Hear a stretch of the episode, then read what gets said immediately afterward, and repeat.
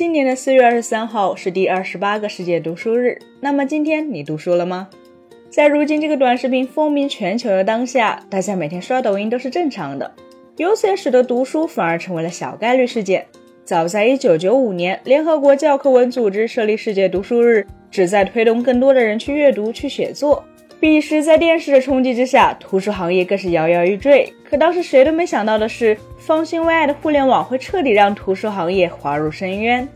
经过了二十八年后，如今大家在信息获取能力上，相比一九九五年，无疑已经有了质的飞跃。但不可否认的是，看书的人也变得越来越少。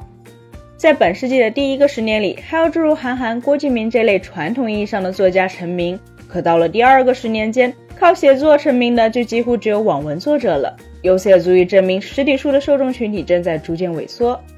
为了卖出更多的书，诸多出版商也看中了直播带货。从2021年开始，卖书就成为了直播带货的新品类。那么两年时间过去后，直播卖书是否成功为图书行业续命了呢？首先，不妨先来看看一组数据。在2022年世界读书日前夕，抖音方面发布的《抖音电商图书行业发展数据报告》显示。二零二一年，每天有超过四十五万本书在该平台售出，也就是其一年卖出了一点六四亿本书。在今年的世界读书日前，抖音同样也发布了二零二三年抖音读书生态报告，其中显示，二零二二年抖音平台共售出二点五亿单图书。而根据二零二二年图书零售市场年度报告显示，二零二二年图书整体零售市场同比下降百分之十一点七七，实体店渠道零售图书市场同比下降百分之三十七点二二。电商销量同比下降百分之十六点零六，短视频电商渠道同比则增长百分之四十二点八六，并且短视频电商马洋占比已赶超实体店渠道零售占比。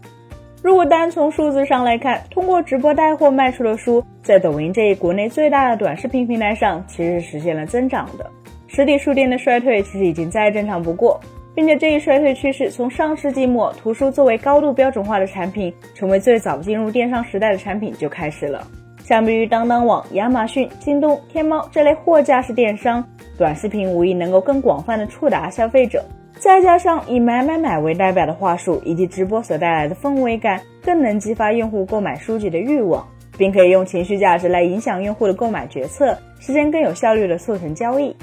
但如果你认为依靠直播带货，图书行业起死回生了的话，从业者会可能告诉你一个截然相反的答案。如今在抖音上以直播的形式卖掉的书，虽然确实更多了，但要说挣钱可就未必了。而这就要牵扯到图书这门生意在直播带货领域得以兴盛的关键，那就是低价。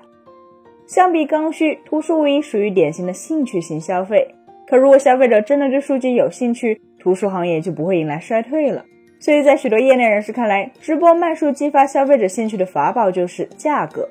而价格始终是驱动用户购买决策的关键。阿里巴巴 CEO 张勇此前更是曾公开表示，价格永远是消费的王道。在直播间卖书最为常见就是诸如全场秒杀九点九元包邮，卖不出去的书丢掉可惜，五十万册书破价到十元以下，十万册一元书这样的话术。而超低价的一元书籍，可能才是驱动用户一年在抖音上购买二点五亿单图书的关键。没错，对于大多数消费者来说，花几十上百元买一本书，可能要再三思量；但花几块钱买本书，无论是用于装点书架，还是打发时间，显然都很有性价比。以至于价格战也成为了直播卖书的常态，甚至业内更是有了“无巨折不出货”的说法。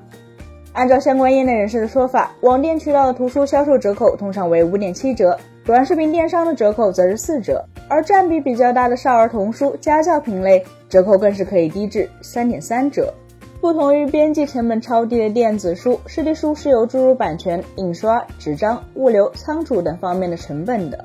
所以直播卖书中的全场秒杀九点九元包邮，基本就等同于赔本赚吆喝。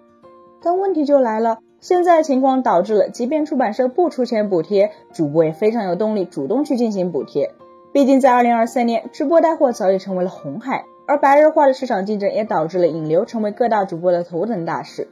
使用九点九元包邮的图书，天然就契合引流的需求。除了能够用低价来承担噱头的同时，图书这类非刚需产品还没有爆单的风险。除了低价让图书的价格体系崩坏之外，直播卖书的另一个弊端就是新书获得的关注正在慢慢变小。直播卖书为了 GMV，为了引流，必然会选择相对更经典的老书，这会在最大程度上降低主播的带货难度。相比之下，卖《百年孤独》显然要比卖2022年1月出版的《这一切》容易。即便后者的作者是被称为美国当代文学被遗忘英雄的詹姆斯·索特，